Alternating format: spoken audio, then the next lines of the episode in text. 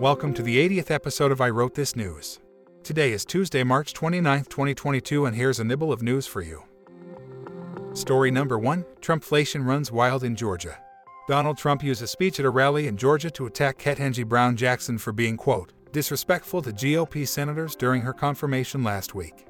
Trump tooted, quote, Judge Jackson was unbelievably disrespectful to Republican senators that in many cases were really nicely asking questions. She had total disdain and even hatred for them.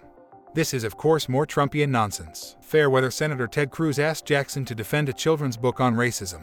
Henry Mitchell wannabe Josh Hawley smeared Jackson with accusations of being soft on child pornographers. And drama queen Lindsey Graham literally went on a tirade about hoping Gitmo prisoners all died there and then stormed out of the hearing without asking a question. Trump's Georgia rally failed to draw the number of supporters he has been accustomed to in the southern state. According to multiple journalists covering the event, at peak Trump, the former president drew crowds of about 20,000 to 30,000 people. No more than 5,000 people attended Sayers rally, and there were reports of folks walking out during Trump's speech. Trump refuted that assessment in his usual bombastic, but covering way, asserting that, quote, people are estimating 25,000 to 35,000 people, which begs the question which people? Apparently, which people is Trump's spokesperson, Liz Harrington. She said that there were well over 20,000 people in attendance, and then after Trump's further inflated figure sent a second email to reporters noting, quote, official estimates are between 25,000 and 35,000 people, which official, ex-President Trump presumably. As with everything else, Trump is believing that his things are bigger than they really are. Trump continued his attempt to keep reality at bay, hinting that he might run for president again. I ran twice, I won twice, and I did much better the second time. Trump lost the 2020 election by 7 million popular votes and 74 votes in the Electoral College. His legal team's claims of election fraud have been rounded dismissed by both Republican and Democrat appointed judges. His refusal to concede, the attack by his supporters on the Capitol last January, and his inner circle's efforts to illegally overturn a legitimate election have eroded a fundamental pillar of American democracy. Trump went on, quote, and now we just might have to do it again. The bottom line is that Trump is too fragile to accept that he lost the election to Biden, and then lost the Senate to the Democrats by blithering on and on about a rigged election in the heat of the runoff elections of the two Georgia Senate seats. Trump also appears to feel that the Republican senators questioning Judge Jackson need protecting from a strong, independent, black woman. Story number two News Nuggets. White House Principal Deputy Press Secretary Karine Jean Pierre tested positive for COVID 19 after returning from President Biden's trip to Europe. It's the first positive news that's come out of the White House in weeks. During his high stakes speech in Warsaw on Saturday, President Biden wandered off script and accidentally said what he was really thinking about Russia's Vladimir Putin. Quote, For God's sake, this man cannot remain in power. Fearing that Russia and others would take Biden at his word, Secretary of State and the Santa's missing reindeer Antony Blinken said, We do not have a strategy of regime change in Russia or anywhere else, for that matter. In other words, the US says that Putin has to go and we're just the country not to do it. In a demonstration of how men can screw everything up, Will Smith's slapdown of Chris Rock at the Oscars is drawing attention away from the significant accomplishments of others this year. The Best Director honor went to Jane Campion, whose subversive Western, The Power of the Dog, was the most nominated movie of the night. Campion's victory was important for Oscars history. This year's ceremony became the first time that the Best Director Oscar has gone to women twice in a row. Ariana DeBose received the Best Supporting Actress award for her performance in West Side Story, becoming the first openly queer woman of color to win an acting Oscar. Troy Kotsur won for Best Supporting Actor for his work in Coda, which made him the first deaf man to win an acting Oscar. Guys, next time take your scuffle out by the bike racks like little boys usually do. March 29th is the 88th day of the year in the Gregorian calendar.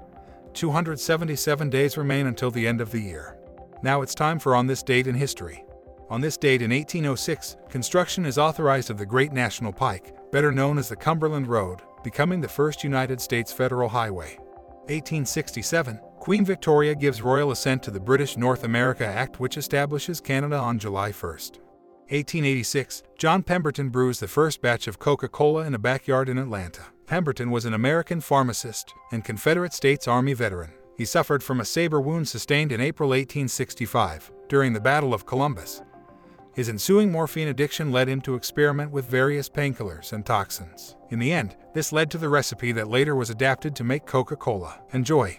1936, the German parliamentary election and referendum seeks approval for the recent remilitarization of the Rhineland. They took the form of a single question referendum, asking voters whether they approved of the military occupation of the Rhineland and a single party list for the new Reichstag composed exclusively of Nazis and nominally independent guests of the party. Turnout was claimed to be 99%, and the measure was reported to have passed with 98.8% voting in its favor. This was the first German election held after enactment of the 1935 Nuremberg Laws, which had removed citizenship rights, including the right to vote, from Jews and other ethnic minorities. 2014, the first same sex marriages in England and Wales are performed.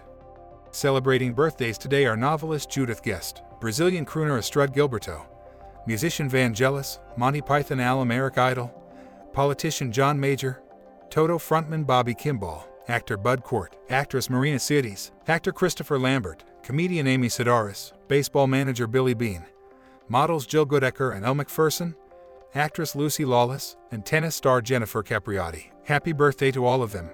And a very, very special happy birthday to 3D graphics art phenom, Billy Neese. Happy birthday, Bill. And if your birthday is today, a very happy birthday to you as well. By the way, if you or someone you know is having a birthday and would like us to announce it on the show, leave us a voice message or send an email. The links are in the show notes. Today's news was brought to us by The Independent, Newsweek, Fox News, the New York Times, and the website that will never get in the way of someone else's glory Wikipedia. If you have a comment or a question about anything you've heard today, or if you have a suggestion, please send us a note at I wrote this news, all one word, at thatradioshow.com. That email address one more time is I wrote this news, all one word, at thatradioshow.com. One more thing if this podcast sounds a little funny, that's because it's also an experiment. All of the vocals were generated using AI technology. Hopefully, the show will sound different and better as the tech improves and as we improve at using it. I'm Bob Neese, hoping you have an amazing day. We'll get together again soon.